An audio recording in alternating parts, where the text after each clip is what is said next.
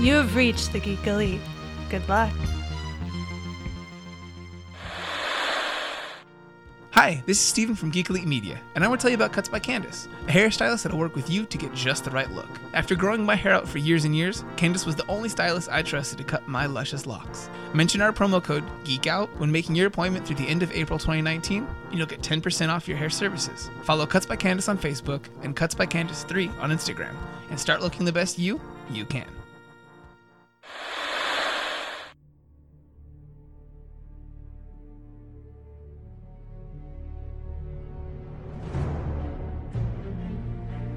The future comes, and now my watch begins. It shall not end until my death. I shall miss no game, withhold no news, report all rumors. I shall wear no jerseys, and plead allegiance to no side. I shall live and die on my webpage. I am the word in the darkness. I am the watcher of the TV. I am the megaphone that informs the realms of geek. I pledge my hands and name to the Geeks Watch, for the geeks and all the geeks to come.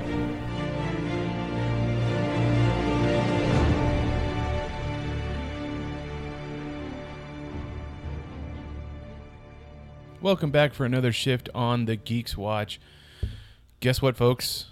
We are in the thick of it now. I think we might be past the beginning of the season. I mean, there's only 6 episodes in the season of Game of Thrones season 8, right, John? That's right. And we have now passed 2 episodes. So if you look at it as the beginning, the middle, and the end, we have to be in the middle now. Yeah. So 2 episodes in, we still haven't exactly started the battle with the White Walkers, but or the Whites or whatever. I still don't quite understand what's what. They're both in there. Okay. But the Night King is on his way to Winterfell. The White Army? At least that's what we've been told. I saw somewhere... Well, okay, we'll get into it. Yeah. Let's talk about some geek news first. There's not much for news for this week, I think, essentially, is because of Endgame. Endgame came out this week. Avengers Endgame, which is... A lot of people are saying the culmination for 10 years of movies. I still feel like you don't really have... any hint of Thanos until Avengers comes around, so I think it would be 2012 starts off this saga. But if you would say Iron Man does, then I'm not going to fight you on it. 2008. So, without giving away any spoilers, just your general overall thought. How'd you feel about Endgame? I wanted to go grab a tall boy and smoke a cigar. Uh-huh. Afterwards, yeah, that's how good you felt about it. Yes, this is probably one of the most satisfying climaxes I've ever experienced in anything. I'm almost right there with you. I really enjoyed it too. I don't not so much into the drinking the tall boy or smoking a cigar, but or orgasming in the movie theater. But, I'm not gonna say whether or not that didn't happen, but it certainly could have. It was such a great movie, and I really feel like it's a movie that pays off mostly for comic book readers, like people that know the comic books well. It really pays off. Does that mean it doesn't pay off for people who don't read the comic books? I don't think so. I think people who don't read the comic books really enjoy it too. No, it most certainly paid off a lot of things that have been only in the movies. Yeah. If that's all that people have watched, it's definitely in there, including some of my favorite scenes were definitely things that were set up before. Yeah. Oh, yeah, before this movie. Yeah. So that, you know, it's not easy to talk about this movie without spoiling anything. There is a lot of stuff. One good thing, if you haven't seen it yet, a lot of the stuff that's in the trailer is at the very beginning of the movie. So that's... I was so surprised by that. Yeah. I managed to literally... I mean, it is a long movie, too. It is 3 hours. But I would say, like, you only get really, like, stuff from within the first 20 minutes. Yeah. If anything. Yeah. And I thought they were, like, just lying when they said that. No. They're like, no, you're not seeing anything yet. And sure enough, there's, like, a whole different movie plays after those first 20 minutes. You're absolutely right. So... we both give it our thumbs up of approval. Our approval. Let's just say that. I'm going to give it the golden tiger eggplant of approval. The golden tiger eggplant. I hate you. People know that. Yeah. go out and watch it. Go out and watch it twice. Go out and have a great time when you see it. So, with that being said, let's talk about some geek news. Netflix. I've been talking about this since forever. I've been wanting this option. I have a feeling that Netflix stole this idea from you. You know what? I put it out there on social media, so it's my own fault if they did. You know what? Tangential to this. This is so stupid, but I'm going to say it now because no one else will ever hear this again from me. One time when I used to have T-Mobile and I switched to Verizon, T-Mobile called me.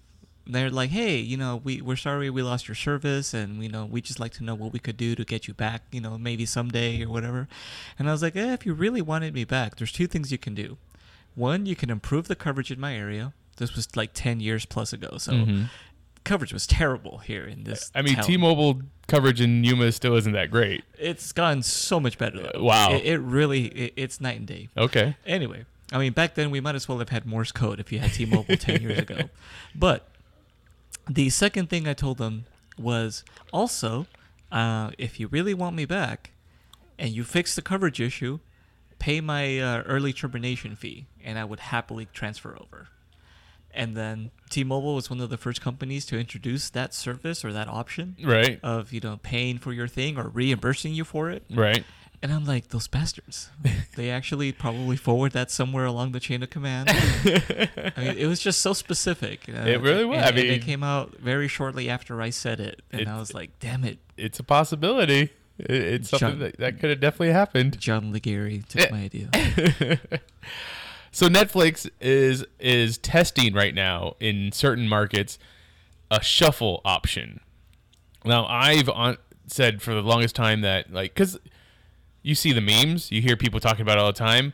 How many times have you gone through and watched The Office all the way through? How, you know, Parks and Rec, things like that. I spend more time looking for something to watch than actually watching something, and that usually defaults to, I watch Parks and Rec or The Office. Yeah. Or, Friends sometimes, but... Yeah, exactly. It's those, always the default. And I just said, like, if I can just pick that show and then hit shuffle and then watch episodes out of the order, because I already know the story. It's not like... And then a lot of those episodes are just one-off episodes. You don't need a full story for it. It's not multiple episodes.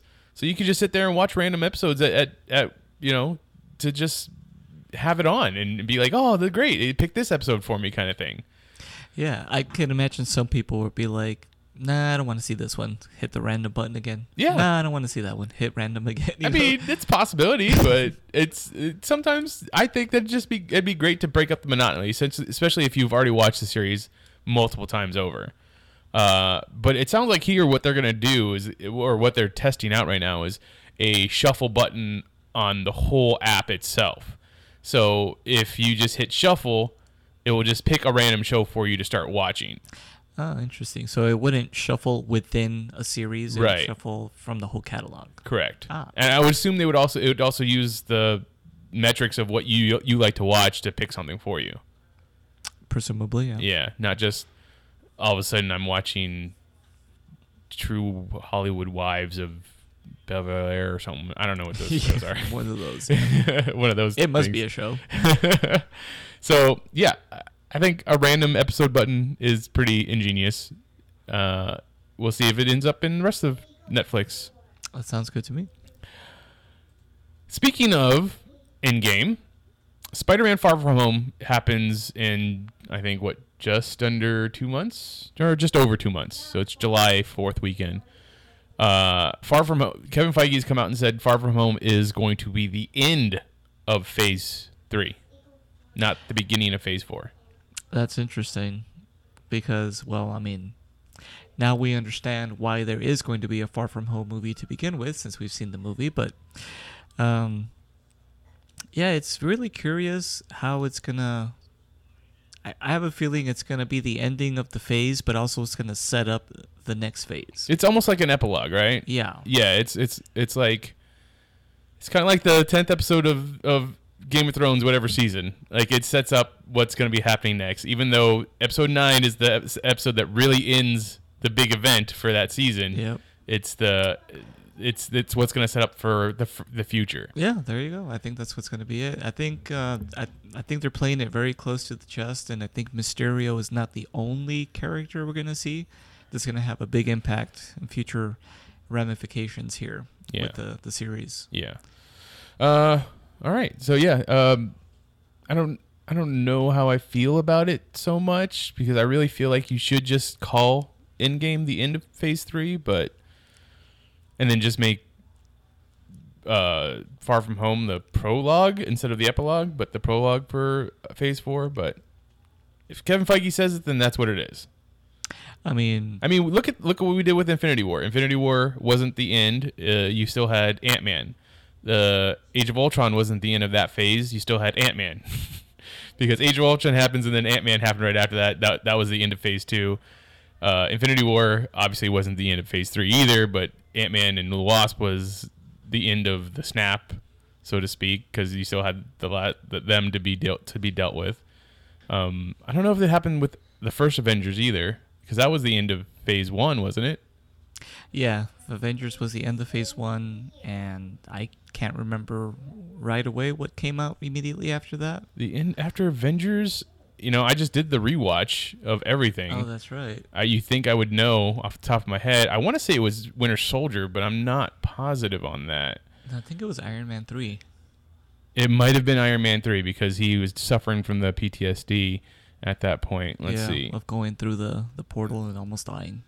Yep, Iron Man 3 was the next movie.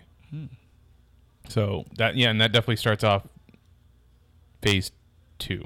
So, which is also weird, because we got Iron Man and Iron Man 2 in Phase 1, which I always thought was kind of strange. So did that mean we got Thor 2 in Phase 2 and Thor 3 in Phase 3? Yep. Interesting. Yeah, space them out, I guess. Yeah. I mean, and we only got one Hulk movie, so. We unfortunately only got one Hulk movie, because Universal plays differently, essentially. I guess. But now that after the events of Endgame, I mean, I feel like they've opened up the doors for what they can do with the Hulk character. This is true. Just a little bit. This is true. Speaking of Tom Holland, in a way, he is currently making a movie with Daisy Ridley called Chaos Walking over at Lionsgate. Now, this is two very hot commodity stars right now. Tom Holland, Spider-Man, Daisy Ridley, Rey. You would think that this movie is just going to print money. But apparently, it is unreleasable, according to Lionsgate. I mean, that makes me want to watch it even more. I know it does. Based off some young adult novel series, I'm not too familiar with it, and it's being directed by Doug Liman, who... has made some pretty great movies in the past. They are bringing in, I think, another set of writers. Several writers have taken a stab at Chaos Walking script over the years. Charlie Kaufman, Jamie Linden, Lindsay Beer, John Lee Hancock, and Ness among them. While Robert Zemeckis came aboard as a director in 2013, only to step down and be replaced by Doug Liman 3 years later. In April 2018, it was reported that Chaos Walking needed to undergo reshoots and might end up missing its release date. This is 2018. According to the Wall Street Journal, Lionsgate executives felt their earliest cuts of Chaos Walking were quite poor and otherwise unreleasable. They're now hoping to salvage the film with reshoots, which are scheduled to last 3 weeks and should substantially increase the movie's $100 million production budget. I mean, that is crazy, right? I mean, I can't even understand where to even begin to figure out what the problem is. Because, I mean, if they had a script, that had to get approved to start filming. You're absolutely right. So, was it the acting? Was the directing just really bad? Was it just, like, production was crappy? I mean, there's so many things where this... just to pinpoint where this is going wrong. But I'm like, no, make this, release it. This could be the next, The Room or something. If it's really bad. You're right. But it's super expensive, The Room. A high-budget Room. So here's the description. This is an adaptation of Patrick Ness's sci-fi novels of the same name. Chaos Walking takes place in a dystopian future world where all women are believed to have been wiped out, and a virus allows people the ability to hear other humans and animals' thoughts. It's... Wait, what? So one, how does population keep going if all women have been wiped out? Two, why do you throw in also the fact that people can now read thoughts because of a virus? Yeah. Not just human thoughts. They can read animal thoughts. Now, when you read animal thoughts, do animals have thoughts that are in English or whatever language you speak? Or well, according to what women want, it would be in their own language. So, like, they had the little French poodle. It was like, "Monsieur, I have to poop." Oh, God. But you can understand. I would think that if you were listening to a dog's thoughts, it would just be more barking. So... I'm trying to just make sense of what you just told me. So this is like a combination of Why the Last Man, but reverse the sexes. Right. And essentially what women want, but you don't hear other women because there are none. You just hear every other male and animal. Yep. What? And this is also some young adult novel series, so which have, since Divergent have been going down. So... Oh, yeah, Divergent definitely screwed the pooch. They just really overshot. They ran it into the ground. Yeah. So did the Maze Runner. Mortal Engines. Yeah. All that stuff. Mortal Instruments. Oh, yeah, that's another Mortal, huh? Thank you, Twilight, for making everyone think they could just adapt any YA. Yeah. Okay, so I guess this means that Daisy Ridley's going to be the Mary Sue that survives all of this. Yeah, something like that. She's definitely going to be she's Y if you wanted to put in that algorithm or an analogy. Analog, yeah. Yeah, that analog. I know nothing about the novels or what the story is, but just to hear that it is unreleasable. Like, it is so bad that Lionsgate is like, there's nothing we can do but throw more money at this. I mean, it's enough of a cluster bundle that it definitely seems like, even if it's I feel like there's something good there, no matter how bad it is, just because of how much of a mess it is. Yeah, that is strange, so to speak. Is it, a movie with the two of them in it? Does that interest you at all? No. Really? The two stars don't do anything for me specifically. Huh. It would be more of just like the story that they're telling, or the story behind the story at this point. Doug Liman also interests me, though, because like Edge of Tomorrow is one of my favorite Tom Cruise movies. It's really good. Yeah. So I mean, and that's good in spite of Tom Cruise. It's just a good movie, period. Tom Cruise just brings his own little craziness to it. Right. It makes it, just a little bit better. So Nintendo is going to release a cheaper version, or at least less expensive version of the Switch coming out. Do you have a Switch? I want to get a Switch. I do not yet. Yeah, neither do I. I know I read something about it, but do you know the cost of a Switch? I think it's like $300 right now. So I assume that the less expensive version is gonna not have as many bells and whistles then. I guess, yeah. If I've heard things correctly, I think it's going to have non-detachable handles on it. So, like, it'll be the tablet and the handles will be permanently attached. But you could always just get, like, the wireless ones, too, I think. Oh. That'll save on some of the production costs, because then it'll just be a solid piece instead of, all these detachable little... Detachable. Yeah, there's going to be some cost-saving things. If the handles stay on, that reminds me of the old Sega Game Gear.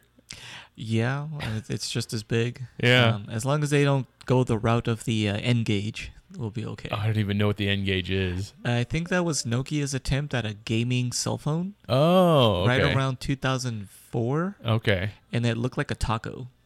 It looked like a taco? Yes. Why? Because they hadn't really quite figured out, like, cell phone gaming at that time. Uh-huh. I mean, it still had a full QWERTY keyboard on it. And the way that you would talk to it is you'd have to hold the spine, essentially like the top part of it, like next, like this, like you're like the spine of the taco next to your ear. Yes. Oh, weird. And yeah, so like the bottom part would be round, like like essentially you'd be holding a taco upside down. So yeah, obviously this did not do well because I've never seen this. No, it was released, but it did horrible. Right. Yeah, that's what I'm saying. And no one bought it. Yes, it was. I mean, also, I imagine that just fit weird in your pocket. Yeah, it was super. And also, to change games, you have to take out the battery. You have to. It was essentially where like the memory card and the SIM cards would go. And so they're like, well, where do we put the games? Oh, well, I guess next to those slots. Well, which kind of brings up the fact that, because right now Samsung has their folding phone, which has got all kinds of problems with it. Like it's cracking. Just the technology was not ready to be released yet. No, it really wasn't. It's really meant more. It should be meant more for things like watches or things that need more like high performance or flexibility in them. It wasn't necessary for a phone module that turns into like a half tablet. Mm-hmm. And I've been following it a lot because I've been really looking forward to this kind of technology for a long time, thinking like this is the future. Imagine a day where you can like origami something out of your pocket. That would be pretty cool. That's like an actual functioning phone or whatever. Looper did it the best. It's in the background in some scenes, but they have like these really awesome phones in Looper. One is completely clear. And like everything that you need to see on it just becomes like solid within the glass. It's super awesome. And then there's another phone that you see where this guy basically takes out a small piece of folded paper, unfolds it like 4 times, and it's a phone. I was like, dude, that's awesome. That's the future right there. You know what? I want like the in the palm of your hand thing, like just it being in your hand, and you put it up to stuff. Like what was that movie? Was that? That was Total Recall, wasn't it? Where, like, you put it up to any piece of glass, and then the glass kind of becomes your monitor. Was that Total Recall? The new Total Recall. Oh, I haven't seen the new one. Oh, you didn't see the new one? Yeah, I think that was Total Recall. But yeah, or just, like, some kind of holographic projection out of your hand kind of thing, and you interact with the hologram. Well, you know, they have these little Pico projectors that you can attach to your phone. Mm-hmm. I can't imagine that'd be that hard to have it so that it basically just shoots like a projection of who you're talking to, like FaceTime, but like on a wall. I mean, it's not quite a hologram, but you'd have a projection of the person talking to you if they're FaceTiming you, but it'd be like, you know, life size or whatever. I could see it. I want to do that now. Unless you rig it somehow. Still speaking of video games, Capcom kind of teased that, because you know they're doing all their remakes of the old Resident Evil games. Resident Evil 1, Resident Evil 2 got digitally enhanced or whatever you want to call it, and remade. Well, number 2 was completely remade from the ground up, I think. Yeah. Okay, so not enhanced, so completely remade. Yeah, it wasn't like just better graphics. It was the new engine and everything for it, but it looks really cool. And I guess they tweeted out something saying that maybe kind of hints at they're going to be doing the same for Resident Evil 3. Essentially is like, clearly something or someone doesn't understand the concept of doors. What do you think happened to the wall here? And I'm guessing that's hinting at Nemesis. Yeah, that would be the Nemesis. You know, I think I'm getting too old for those games. Why? Because I remember playing Nemesis when I was younger, when it first came out. Oh, so long ago. And I just remember being so stressed out because the thing is just after you, you know. And I mean, isn't that something that's already in the new number 2 remake? Isn't that like Mr. Big or Mr. X or something? Mr. X, yeah. Well, sort of. With the new revamp of the title, they changed it around a little bit. Originally, in the first version of it, Mr. X didn't come out until you beat the game once. And then you replayed it because there was 2 characters. Mm-hmm. So you'd have to beat the game one way. The game came on 2 discs, I remember, way back then. I remember. I had Resident Evil 2 also. I loved that game. Yeah, so you have to beat it one way first, and that you get one storyline. And then whichever character you didn't choose and you pick for the second time, you play like their version of it. So there'll be some intersecting events. But the second character's storyline has Mr. X. Mr. Big was Sex and the City, wasn't he? So like I remember only ever playing the second part of the game once because of that. I always liked it more. I mean, yeah, I can handle a dog crashing through a window or a liquor falling on you from the ceiling or whatever. Those are cool, but when you constantly have something after you and it just won't stop, that's aggravating. And so, like, I remember playing Nemesis once and never again. Oh, wow. And now that I see that Mr. X is in is basically in the whole game of part of the revamp of part two.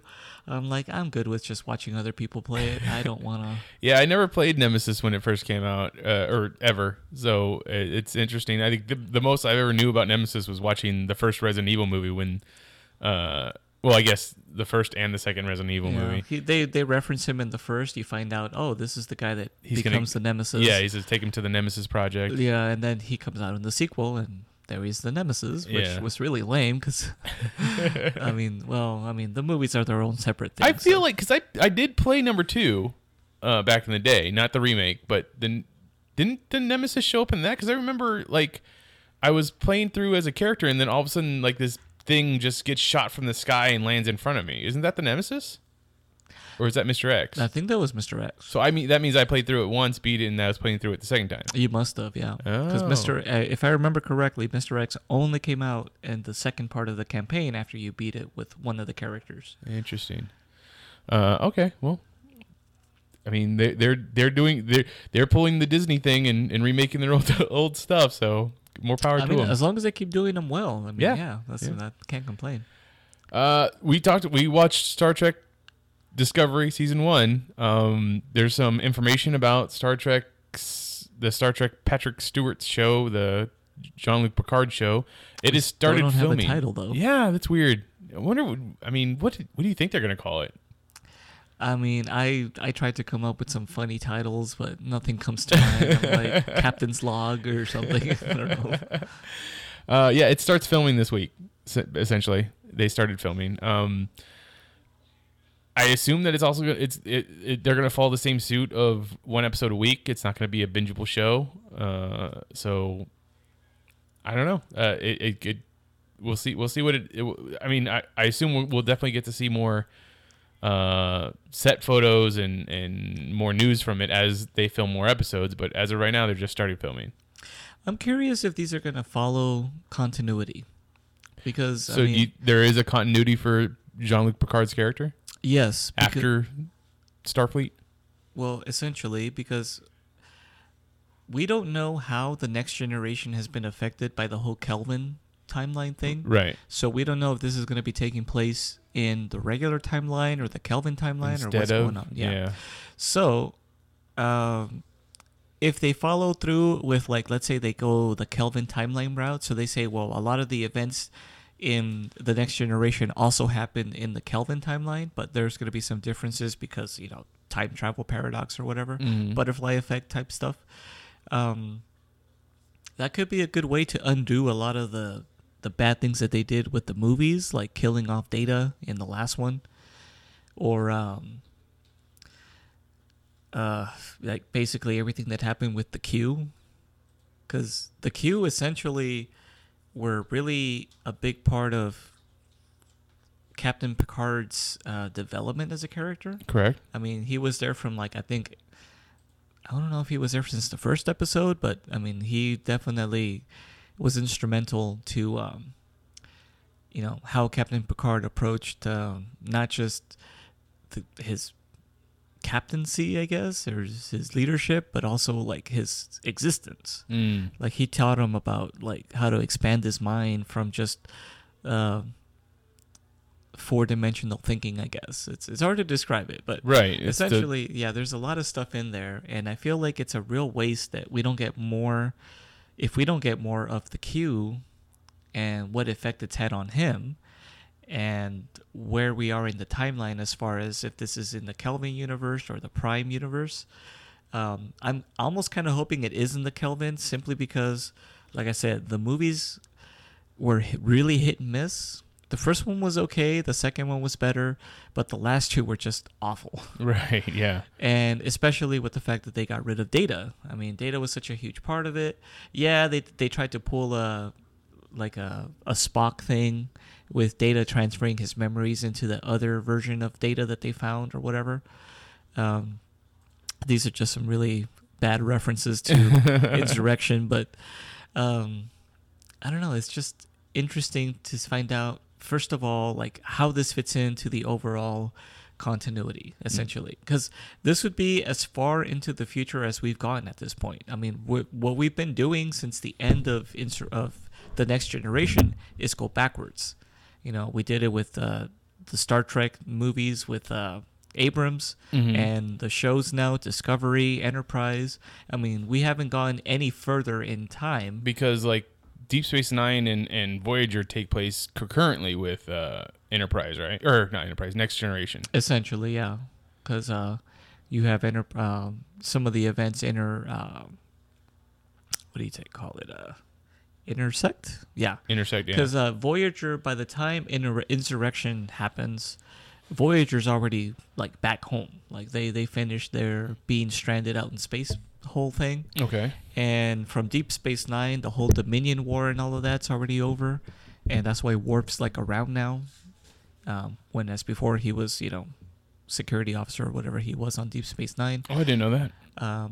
Yeah, so he's basically, like, all of those major, like, plot lines are done. And so now we don't know what happens next, essentially. So that's what I'm most curious about. And I'm also kind of concerned that they'll just mess it up. Last piece of news before we talk about Game of Thrones for this episode. We have Ian Glen. We talked about this last week. Has been cast as, or was it last week or 2 weeks ago? But he's been cast as Bruce Wayne in season 2 of Titans for DC Universe. Or at least that's what it's been reported, that he's been cast as Bruce Wayne. Now there's some video that's been leaked out online. You can find it on Twitter or wherever, shows what's his name, Brenton Thwaites as Dick Grayson walking Wayne Manor with Ian Glen as older Batman or older Bruce Wayne, so to speak.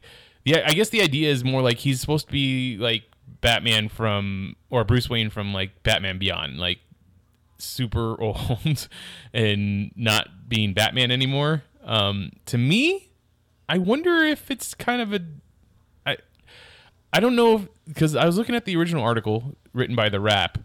It doesn't say, like, DC officially says that Ian Glen is Batman. Wouldn't it be more interesting or more accurate if he was playing Alfred Pennyworth? Like, he's older and English and stuff, and I just feel like I mean, what do you think about that?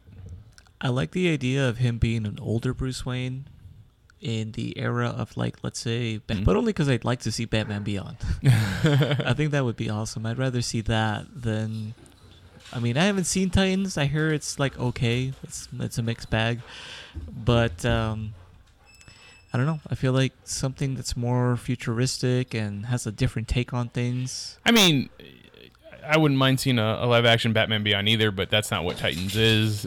I mean, I don't think you would see that in that either. It's just weird. I mean, I'm sure Ian Glen can do an American accent. He doesn't have to do his English accent. So yeah, and also, why is Cyborg on Doom Patrol and not Titans? Don't ask me. He just is. So, all right, let's go ahead and get into episode 2, season 8 of Game of Thrones, the final season, A Night of the Seven Kingdoms. I thought this was called episode 69. I mean, apparently, a lot of people on the internet did. So, anywho, before we get into it, let's go ahead and talk about. There's a specific song. Right, and we all know songs do not indicate something good in this show. Yes, or at least nothing simple. There's always a lot to unpack when there's a song featured in the show. Usually it has multiple meanings, and in this case it's no different. So we'll get more into it later during the show, but Patrick Payne sings a song called Jenny's Song. It's 8675309, right? No, that's not the right. Yeah, send your raven to this number. That's right. So it's based on our story. Well, within the show, or within the story of Ice and Fire, there is a character called Jenny of Old Stones, who was essentially a commoner, although she was descended presumably from like a lineage of kings from the First Men many, many millennia ago. And one of the Targaryen heirs, I want to say maybe about 100 years before the events of what we're watching now, maybe a little bit less, fell in love with her and essentially abdicated the throne to his younger brother, saying, I don't really want to be king if it means I can't be with this woman that I fell in love with. So that created some problems, but eventually it kind of, you know... Isn't that kind of the beginning plot of the King's Speech, too? Essentially. So also real-life events? Oh, yeah. Well, I mean, Game of Thrones is supposed to be based on the War of the Roses. Right. With the I can't remember their names now. But, yeah, like they even sound similar to Starks and Lannisters. It's like Clarks and Bannisters or something like that. It's very simple. But anyway... Yes, so we have Duncan Targaryen, who basically says, you know what, if I can't be with the woman I love, then I don't want the throne, and he lets it go to his younger brother. Now, I'm going to truncate this because there's a lot that goes into this story, but essentially, Duncan is killed in a fire along with his father and several thousand people. Presumably this was during a time when they were trying to bring dragons back into the world, and something went horribly wrong, and essentially an entire castle burned down. So essentially Jenny, after all of the problems that they went through to be together, it didn't end up together, or at least they were together for a brief period of time and it didn't last. That's something that's kind of a theme in this episode from some of the conversations that people are having. Definitely. And so the lyrics in the song talk about how she's dancing with the ghosts of her memory, atop of a castle, and it's implying that, first of all, there's going to be a lot of bittersweetness if we're to take into account that this is probably setting up, or at least a foreshadowing, that somebody's probably going to give up something very great to them, and in the end, it's going to cost them their lives. And whoever is still remaining is just going to have the memories of what happened, the ghosts, in other words, which is another theme of this episode, is the memory of the world, is what the Night King is after. Okay. So, in other words, Jenny's song is essentially telling us that even at great cost, you might be left with nothing at the end, and your victory might be more bitter than sweet. Why is there never any songs that are just upbeat when you're telling like this is a very solemn story? It's the theme at the end of it's hey, you might end up winning, but it's not going to be a good time. They should bring in tub thumping to Westeros. That'll be. I mean, it's just essentially they're sitting around this fire and they're this fireplace and they're like, oh, someone should sing a song, trying to lift up our moods and stuff like that. And Podrick picks this song as they're about to go into a battle. Wow. Thanks, guy. Which I think this also ties back to the previous season when they buy him 3 different whores and they send them back with the money because they're you were too good. And they all want to know what happened, and he doesn't say. And I was well, what if he started singing? And they were so moved by his voice that they're oh no, we insist, we should be paying you for this privilege. What a giant male fantasy that is right there. That is my headcanon. So that's your lineage for today. The history of this song. Just the explanation of the song, how it ties into this, what it could mean for the future. Yeah, like I said, if anybody's really interested, just type in Jenny's song into Wikipedia or and don't Google. Don't go for 86753009. But no, not that one. No, okay. Tommy Two Tone is ahead of its time for this one. I feel like they should have had a cameo. There's been there's precedent for musicians to have cameos in the show. This is true. Lots of musicians. Which, by the way, I don't know if we covered it or not, but in this episode, Always Sunny, or the previous episode, I guess it must have been the first episode, the one where Bronn is trying to sex things up with the 3 other whores, one of whom has the pox. Right. One of them mentions that. Oh yeah, there was a ginger fellow. I thought we talked about that last week. I was gonna say I wasn't sure if we talked about it or not, but yeah, that was a reference to Ed Sheeran's character. Yeah, they said that soldier Eddie came back and he's burned half of his body or some shit like that. His face was burned off. Yeah, presumably he was at that one battle with where Sam's father and son died. Yeah, where the, father and brother, where the Tarleys were barbecued. Yeah, yeah, that's what I saw that too. And then I guess either this week or last week, Mac from Mac from Always Sunny in Philadelphia had a small cameo with no words or anything. He's just in makeup and in the background. Oh, that sucks. I missed him then. Yeah. Maybe he was the guy that spat.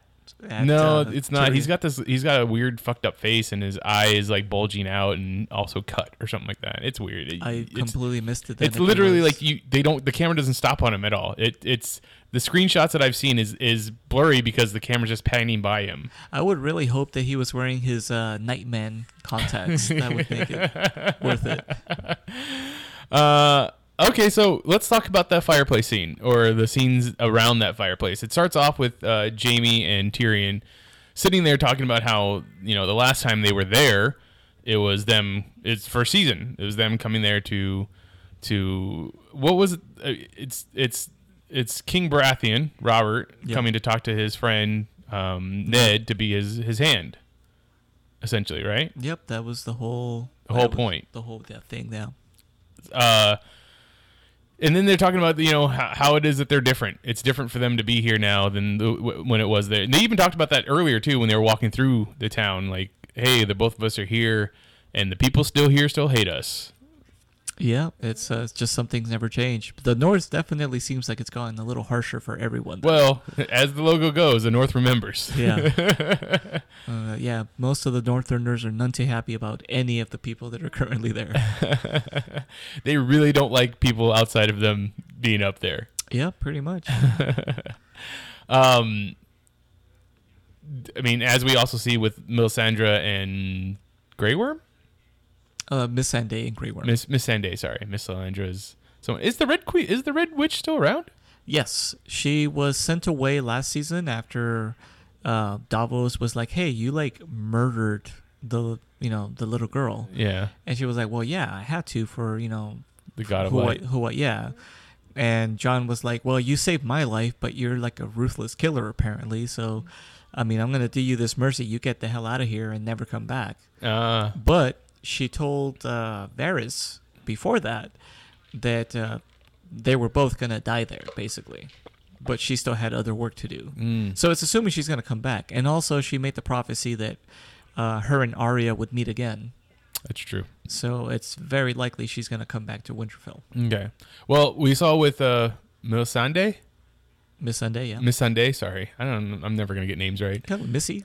And Grey Worm, as she goes to talk to some of the kids in town. She's like, "Hey, how are you doing?" They just essentially just spit in her face and walk away. Yeah, it was like rude ass kids. They don't like either. They don't really like black people, or they just don't like people outside of Winterfell being there. You know what? It could be a combination. It could really be a combination. You don't see a lot of dark skinned people that far up north. This is true. They don't see too many. It's like the Vermont of Westeros. What? So when they're around this fire, Tyrion's doing what he does best, drinking.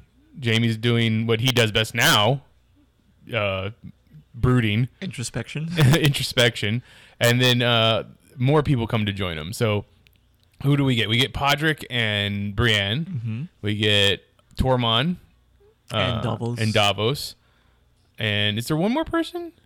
I want to say there was one other person. I can't think of who it might have been. I think maybe that was all of them. Okay. Yeah. Well, essentially, they're kind of trading stories back and forth, and then eventually, and Tormund, he gives the best story of why he's called Giant's Bane and why he's so big, and why he loves the big ladies, because at the age of 10, he killed the giant and then crawled in bed with the giant's wife, and the giant's wife breastfed him for 3 months, so that's why he's so big. I don't know if I've ever related to a fictional character more in my life. Because you also killed the giant and breastfed off a giant woman? Indirectly. Okay. There was no slaying of dragons, but I do remember when I was 5 years old, I saw Elvira, Mistress of the Dark, for the first time on television.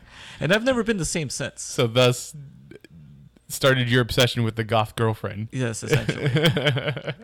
Manic pixie goth girlfriend. Yeah.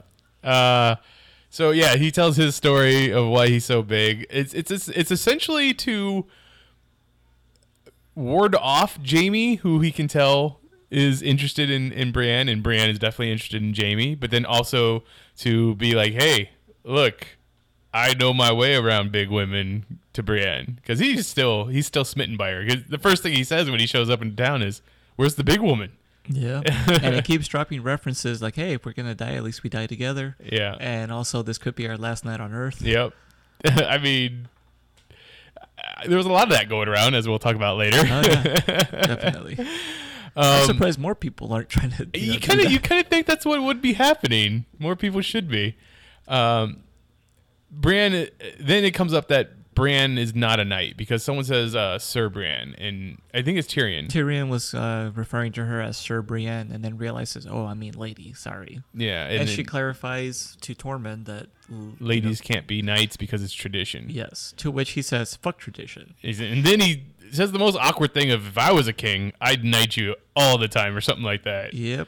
Classic nice guy mistake, saying what would I would do for you. But what would that mean? What does that mean? I would knight you. I mean, that just doesn't sound right. I mean, I'm guessing that means he would say that little ceremony 10 times, like, well, just for the sake of it. Yeah, exactly.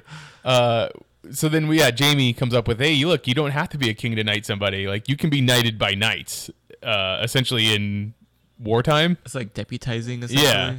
Yeah. And I mean, I remember hearing that phrase in A Knight's Tale with Heath Ledger when Paul Bettany's character, Chaucer. Yeah, Chaucer's like, a knight sired by knights kind of thing. So it's I guess it's a thing in history that could happen. So Jamie literally knights Brienne in the scene.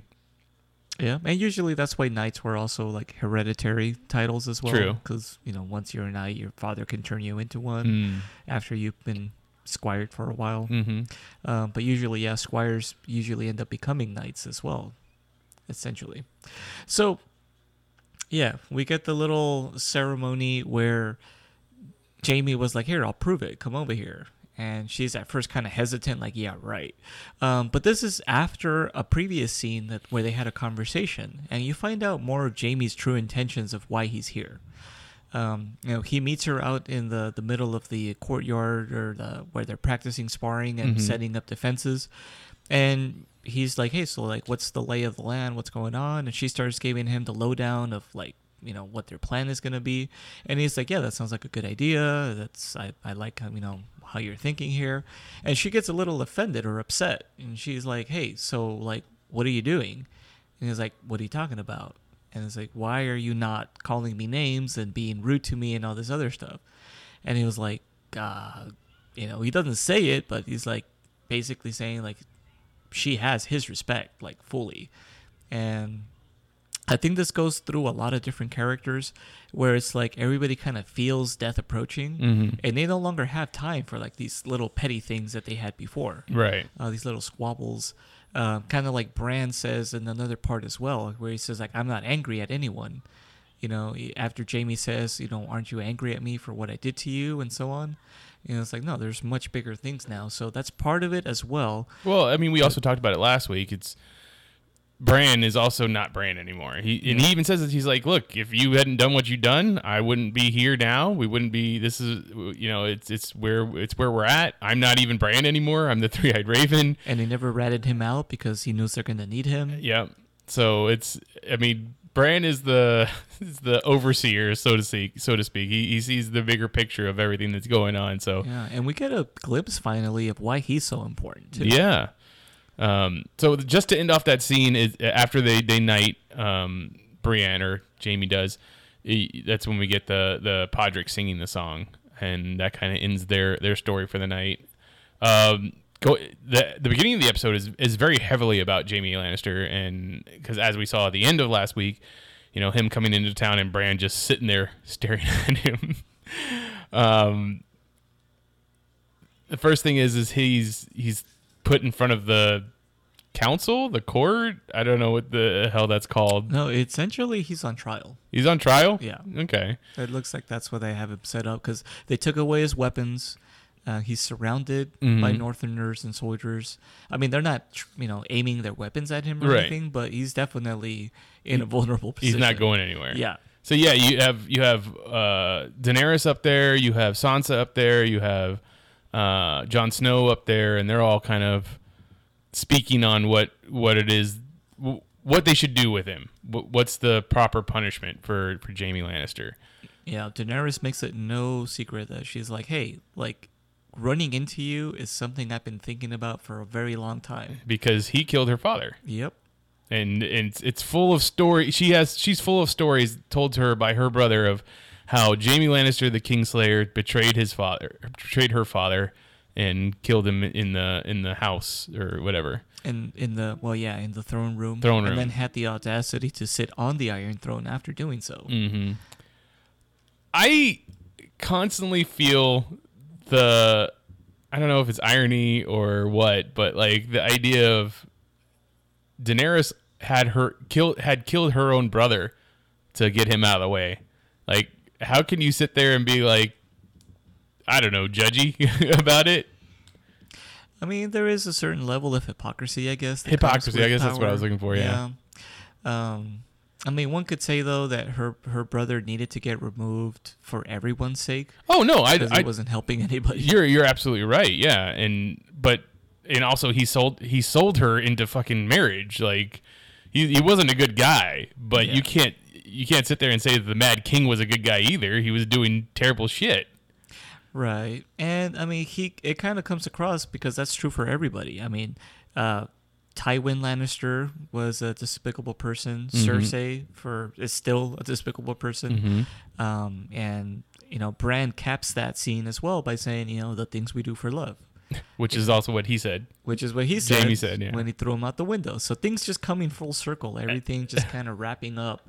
And you're getting to realize, you know what? The things you do for love maybe not be the right things sometimes, mm-hmm. And that's also, I think, going to be a big theme of this whole thing is...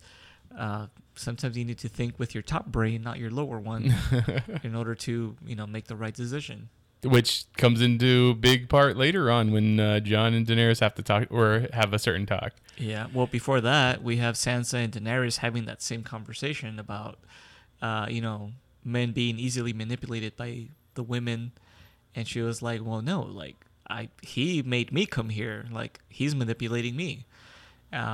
Revealing that she does in fact love Jon Snow, mm-hmm.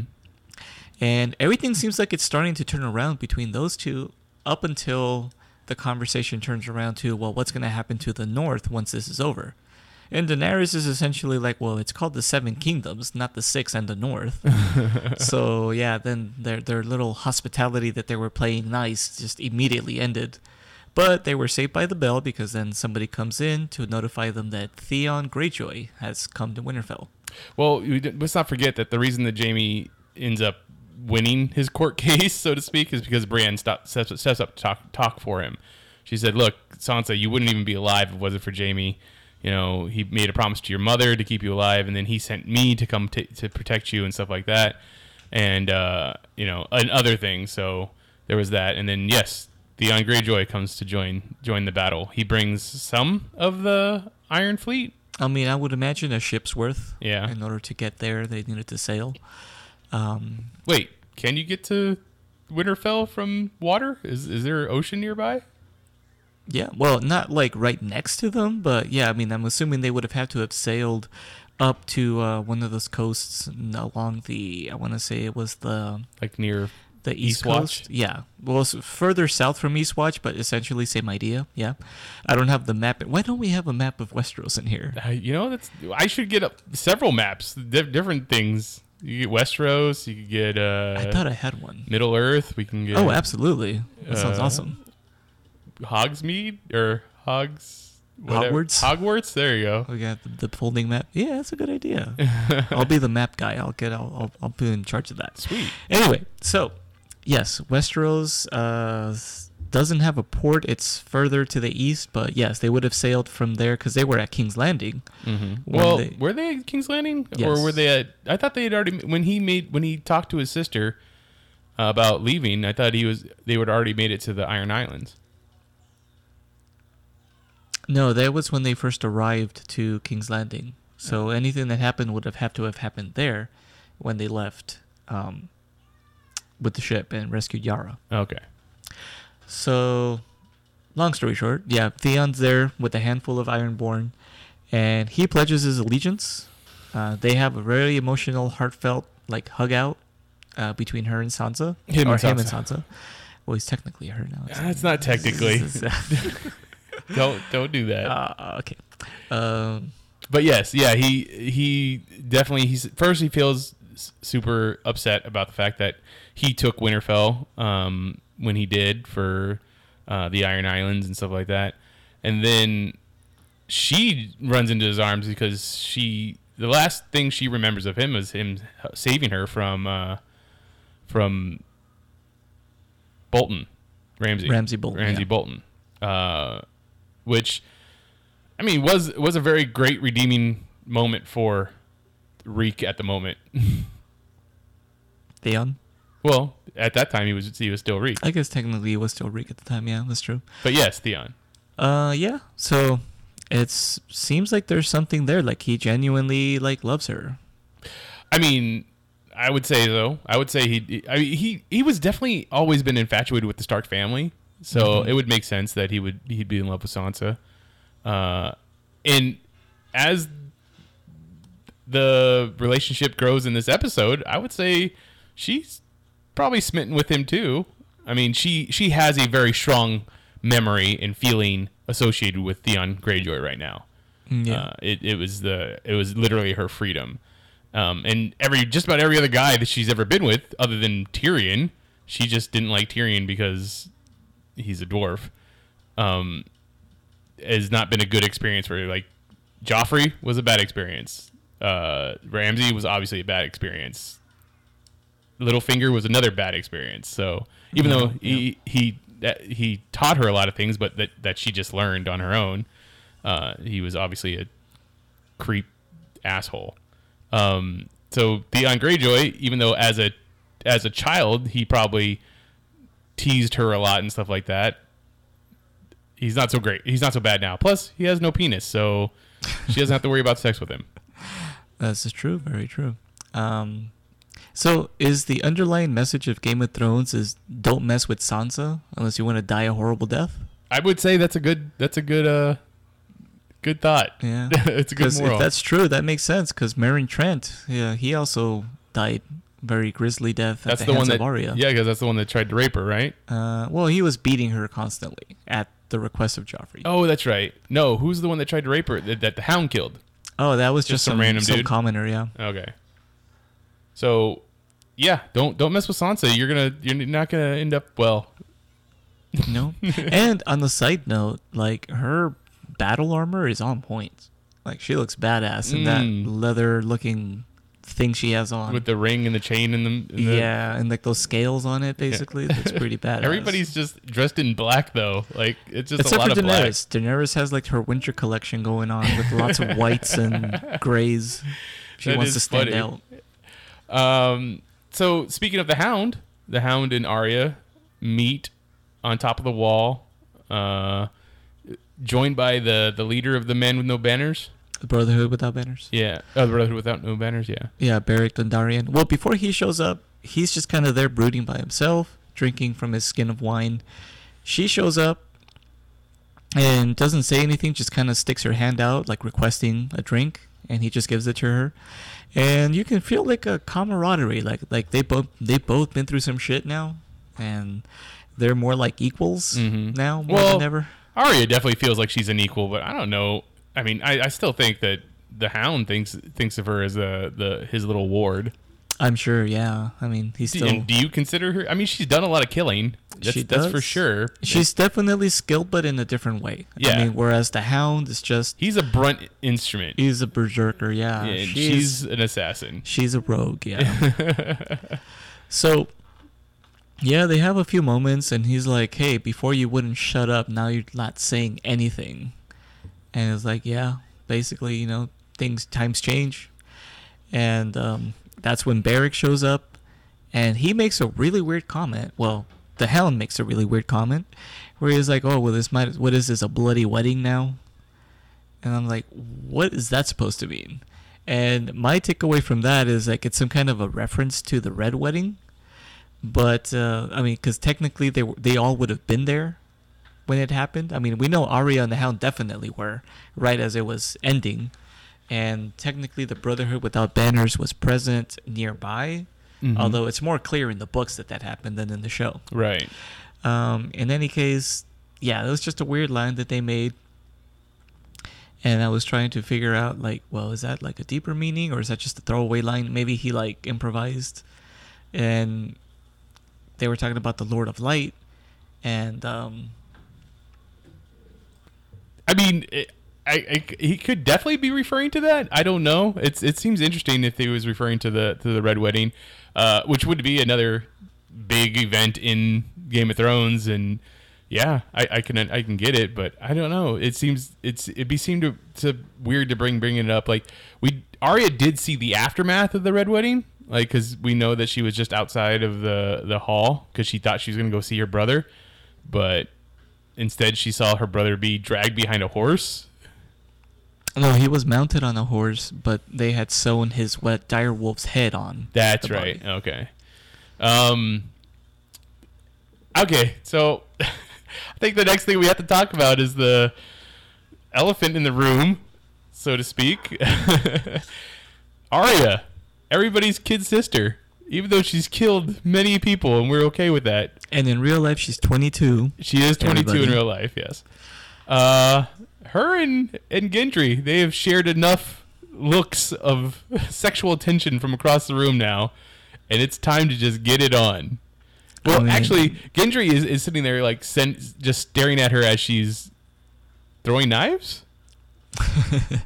No, well, in the later scene, she's shooting or firing her bow and arrow. That's right, firing her bow and arrow, and he has her weapon for her. Yes, which a little disappointing. It's just a double-ended spear. Yeah, so she was taught with the bow staff, right? Yeah. So I guess it's kind of the same premise, except for now there's a point on each end, and both points are made of dragon glass. So she knows how to wield it. But yeah, it seemed like that didn't need to be a big mystery. Like, definitely different than what we saw in that drawing. Unless it's like a billy club thing going on where you can break it apart and she's gonna be Daredevil. Yeah. Maybe it has a chain in the middle. It's nunchucks. There you go. Oh, how awesome would that be? She breaks it apart and fucking nunchucks it up. And there'll be like a Bruce Lee scene where like White Walkers just like stop around her just to give her the chance to do like a little, like nunchuck solo. I mean, if they did that, I would cheer, but I feel like everybody else in the world would be like, this is just too much. It's jumping the shark right now. No, it would be awesome. Everybody would get behind it. Yes. That would become a new thing. So as she's inspecting her new weapon, Gendry lets it out that the Red Witch had taken him away from the banner, the Brotherhood No Banners, and put leeches on him so that she could find out that he was the illegitimate son of Robert Baratheon. And with that, Arya gets in her head that him and the Red Witch had sex. And he said, no, we didn't have sex. And she's like, well, how many women have you had sex with? And he gets very shy about it. And he's like, oh, well, I don't want to talk about something like that. And then she's a... doesn't kiss and tell. That's very respectable. Right. Exactly. Just like Podrick. Yeah. But then she coaxed it out of him that it's 3 women or something like that he's been with. And she's essentially like, look, I haven't been with anybody. I'm probably going to die tomorrow. I would like to not leave this world without knowing what that is. So she disrobes and she tells him, I'm not the Red Witch, so you need to take off your own fucking pants. And she leads and they get it on. Boy, do they. Or do they? Because afterwards, I mean, it's become a meme now. It has become a meme. I mean, he definitely had sex. Whether or not she looks like he did, yeah. Whether or not she got to the point, that's another story. But she also wouldn't know any difference. So I was like, "Yep, that's what it is. You just got the best." Well, that's not true. She might have gotten herself off at some point. I, you know what? I wasn't uncomfortable until you said that for some reason. How are you okay with the rest, but that point is now uncomfortable? I don't know why. Okay, that definitely triggered something. Yeah, it's definitely a meme. That part's a meme. Her just having sex is a meme.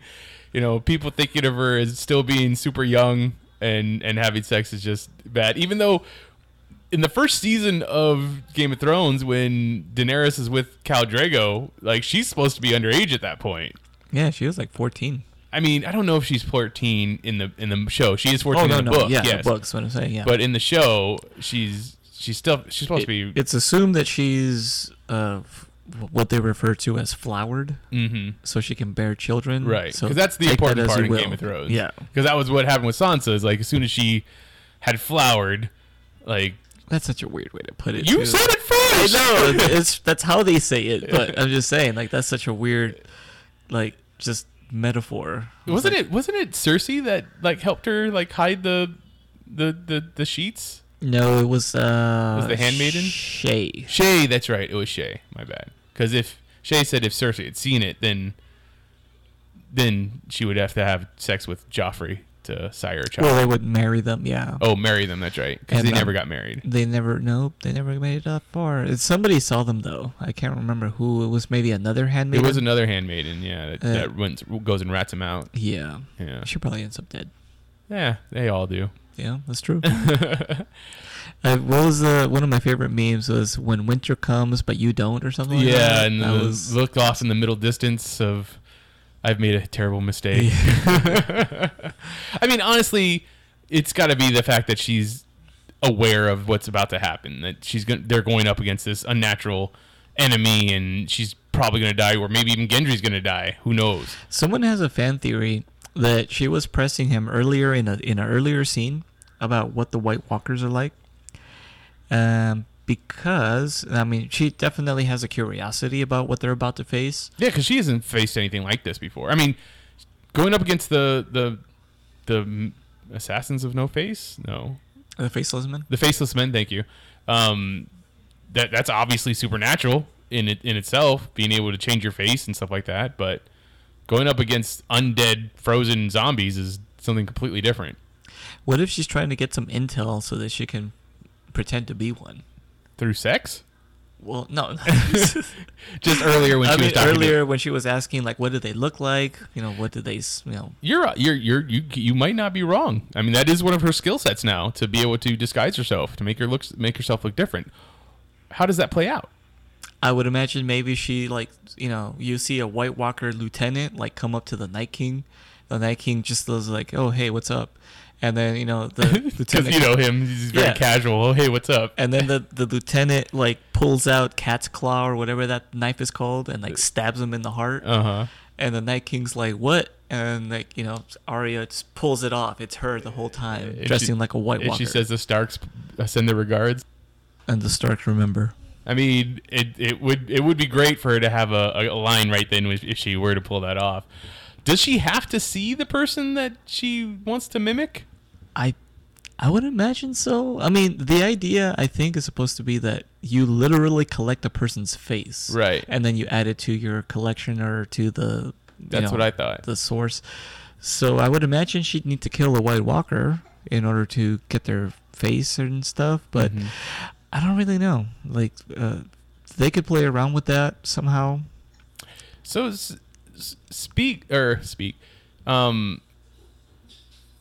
maybe... suggest? That's not the word I'm looking for.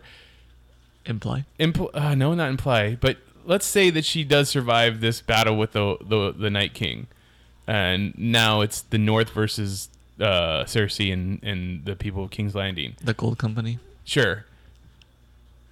Could she go as Walder Frey? Did she take his face? Yeah. I mean, she was dressed like, she was in his appearance at the beginning of last season. Was that? Oh, that's right. Yeah. I forgot about that. Does the rest of the world know that Walder Frey is dead? I think they do now, but they really just glossed over that. Oh, I was gonna say, because could she show up, or technically could he show up in King's Landing to be like, well, I want a court with not court, but I want to talk to Cersei, and then that she's able to fucking stab her because she looks like Walder Frey. I mean, it would make more sense if, like, let's say Jamie dies, she takes his face, or that's true. Someone else. But she already has a hit out on Jamie. This is true. That's not a good one. So though. Yeah, what do you think that's gonna? Do you think that's gonna play out? Do you think Bronn gets there before the Night King? That would be an interesting one. Do you think if he gets there before the Night King, or while the battle is going, does he join up with Jaime and Tyrion to help fight the Night King, or does he pull off the assassination and just hightail it back to King's Landing? I think he's gonna die before he gets a chance to. Yeah. That kind of sucks. I really want him to get his castle. I like Bronn. After everything. Yeah. I don't know. See, we're in an interesting position right now where, like, we don't know where this is going to go. Mm-hmm. It's, if anything, George R. R. Martin and the people in charge of the show, they definitely try to play with, expectations. So I'm intrigued because it could go any number of ways, and I'm very, very sure that we're not going to see the weight cut that's coming. Yeah. Just because of the way they're doing it. So I don't know. I think some people are not going to get any kind of good resolution simply because it would be more realistic that way.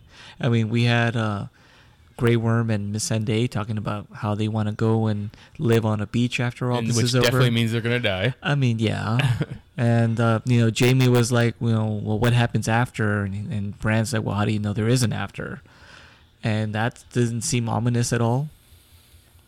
Sansa's like, well, what happens with the North after after this is over? And we don't know. Yeah. Because even if they do win, they still have to contend with the South at that point with Cersei and her lack of elephants. Now that we know that she's not going to help out. Which, real quick, so this is the second episode of a 3-episode final season. The next episode, the halfway point, is going to be the Battle of Winterfell. So much is going to have to go down in this one episode. And we know just from what they were talking about. The Night King's probably going to make an appearance in the Godswood where Bran is going to be out in the open to try to lure him out. Mm-hmm. We know that the Night King has a dragon. There's going to be 2 other dragons that are fighting for Jon and Daenerys. There's going to be a lot of fire and ice breath being flung around. This is going to be chaos. It's supposed to make the Battle of the Bastards look like nothing. Like a walk through the park or something. Yeah, it's gonna be nuts. Yeah, I think I heard that it actually broke the record for the largest on-screen battle ever filmed. That makes sense. Which even for things like Braveheart and stuff would be like Braveheart, really? Or the Battle of Helm's Deep in Lord of the Rings. Yeah, that one's there's a lot of people. So I don't know. I'm really curious as to just the mayhem that's gonna occur. This one feels like it's going to be the penultimate episode, and then everything that happens afterward is just going to be picking up the pieces. I don't see how this could be the penultimate episode if we're going to have the North go against the South here. That's going to be a pretty big battle too. Well, I would imagine there might be a scene where either a fire dragon or an ice dragon just goes in and incinerates the Golden Army and just fries them in their place. It's a thing that could happen. We'll see. So, speaking of afterwards, we kind of get a hint of an issue that will happen afterwards if, say, both of them survive. Jon and Daenerys. Jon is down in the crypt once again, pondering in front of the statue of Lyanna? Yes. Lyanna Stark? Okay. Lyanna.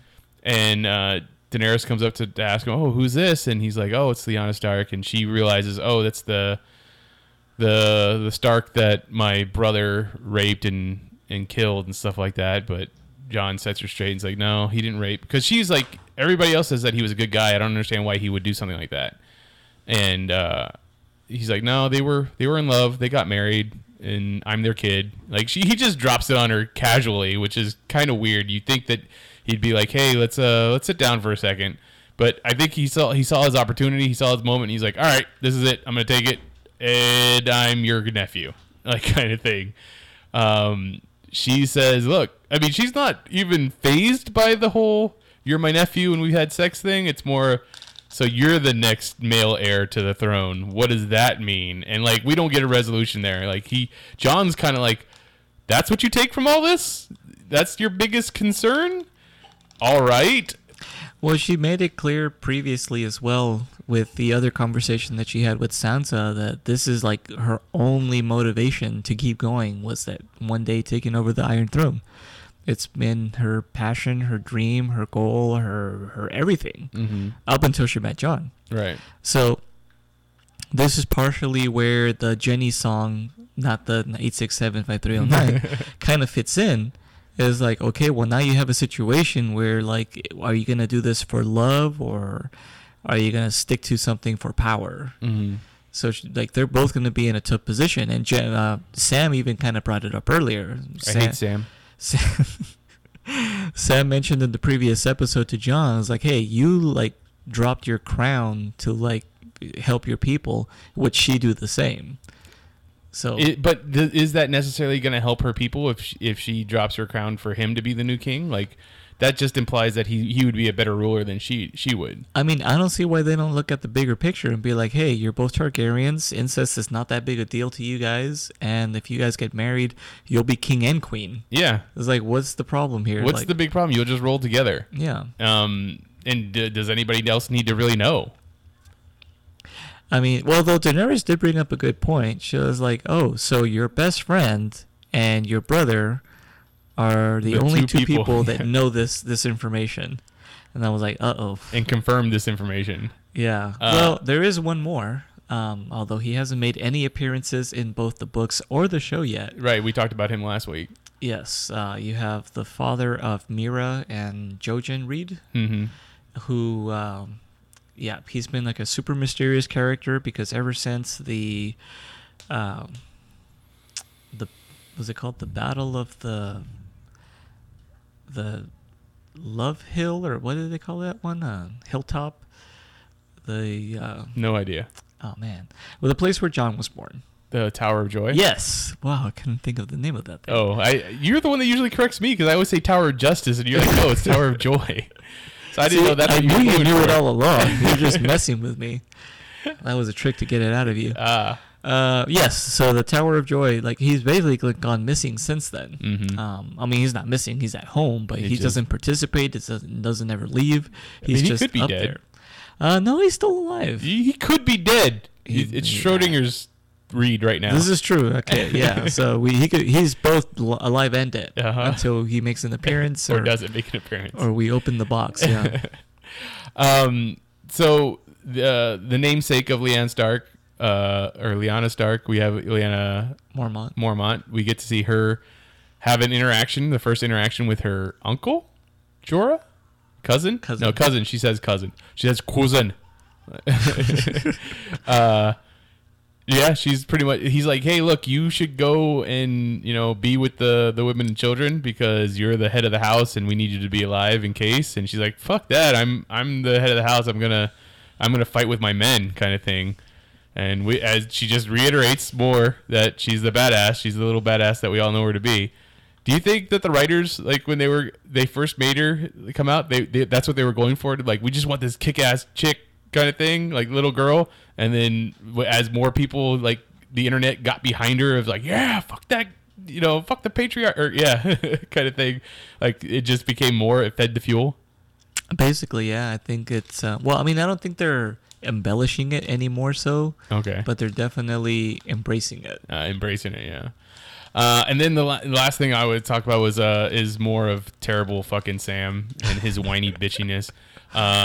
John's essentially telling him, hey, we need you. I want you to go, you know, guard the crypt, which everybody on the internet has pretty much said, you got a guy that's coming to Winterfell that brings people back from the dead. And you have all the civilians and the women and children go stay in a place where there's a bunch of dead people. Maybe not the best idea. However, he's telling Sam to go hang out down there and protect everybody. And Sam's like, I've fought White Walkers before. I've killed a bunch of them. And it's like, you didn't really kill them. Like it was all accidents shit. Like, it's not like you were a formidable foe or anything. So this is one of the things I hate about Sam. Yeah, he definitely has a lot of convenience on his side. Yeah. I mean, that could be his superpower. Sure. He was said he wanted to be like a wizard. Long shot? Basically. Or domino. Or domino. He's just right place, right time, somehow just clumsily succeeds. Good luck is not a superpower, as Deadpool said. I beg to differ. Okay. Is there any other parts that you want to talk about that we didn't cover? That's essentially it. I think there was one other aspect. Yes. So Ghost is still here. Ghost, yes. He showed up in the background of one scene. Yeah, and I mean, no reference to him. He looked like a regular wolf. He's the only dire wolf left, right? Because Sansa Summer was killed, and Arya let hers go. Yeah, but that one's still alive. It's still alive, but it's not anywhere around. No, we don't know where it's at. It's somewhere in the Riverlands. What about Bran's dog? Oh, yeah, he did. Okay. And Rickon? Yes, he's dead, too. Okay. Well, I know Rickon's dead. No, well, both. Okay. Rickon, whatever the wildling's name was, Osha, I think. Osha? Asha? Sure. Yeah. Whichever. I think it was Asha. And, yeah, so yeah, all of them except Nymeria and Ghost are dead. Okay. Well, do you feel like Nymeria is going to just show up in the big battle at some point? It would be awesome, but without any explanation as to like some kind of psychic link or connection like warging. Uh-huh. It would be really dumb unless they got Bran somehow to explain like, oh yeah, like I found her and I brought her here to help you out. Yeah. Kind of thing. But no, I think it'd be better to just leave them be. All right, so that's it. That's pretty much it. Just waiting for the big battle. It has to happen in the next episode. Absolutely. I mean, yeah, it would teasing it. It would piss off so many people. I mean, we did. Oh, so the one part we did miss is that the Tormund's group and the Ravens that met up at Eastwatch. They showed up back at Winterfell this episode to be like, hey, they're on their way. They're going to be here in the morning. Yeah. Kind of thing. So everything was just all the preparations. What if they don't go? I mean, we forgot to mention that. Bran also said that the Night King is coming after him. And that's essentially what's going to happen. He knows that that's what he wants. The Night King wants Bran. So what if that's not true? What if the morning comes and the White Walkers don't show up because they're actually heading towards King's Landing? I mean, that'd be pretty cool because then that'd buy them more time. It would buy them more time. Although, it would be horrible because then that means they would bolster their army with all of the gold company. That's right. So that would be even worse. So what if it's just a giant swerve? Well, then maybe my theory will come true that Cersei will become the Night Queen. Ooh, that's crazy. Yeah. All right. Well, we'll have to see. I doubt that's what's going to happen, but we'll have to see. I say anything could happen right now. It's true. It can go any which way, and I love it. Okay, if you have any theories or like to talk with us about what we saw, what we talked about, we'd love to hear from you. I'm on Twitter. I'm at Mitchipedia, G-E-M. G-E-M stands for Geek Elite Media. John is also on Twitter as? I am at Magic Bollocks. The rest of Geek Elite Media is at Geek Elite Media on Twitter, at Geek Elite Media on Instagram, and Facebook.com/Geek Elite Media is our Facebook page. Check out our website, GeekEliteMedia.com, for archived episodes of this podcast and other podcasts on the Geek Elite Media Network. But until next time, this is The Geeks Watch on the Geek Elite Media Network, saying always remember to geek out. This concludes our broadcast. Beep. Hi, this is Steven from Geek Elite Media, and I want to tell you about Cuts by Candice, a hairstylist that'll work with you to get just the right look. After growing my hair out for years and years, Candice was the only stylist I trusted to cut my luscious locks. Mention our promo code GeekOut when making your appointment through the end of April 2019, and you'll get 10% off your hair services. Follow Cuts by Candice on Facebook and Cuts by Candice 3 on Instagram, and start looking the best you can.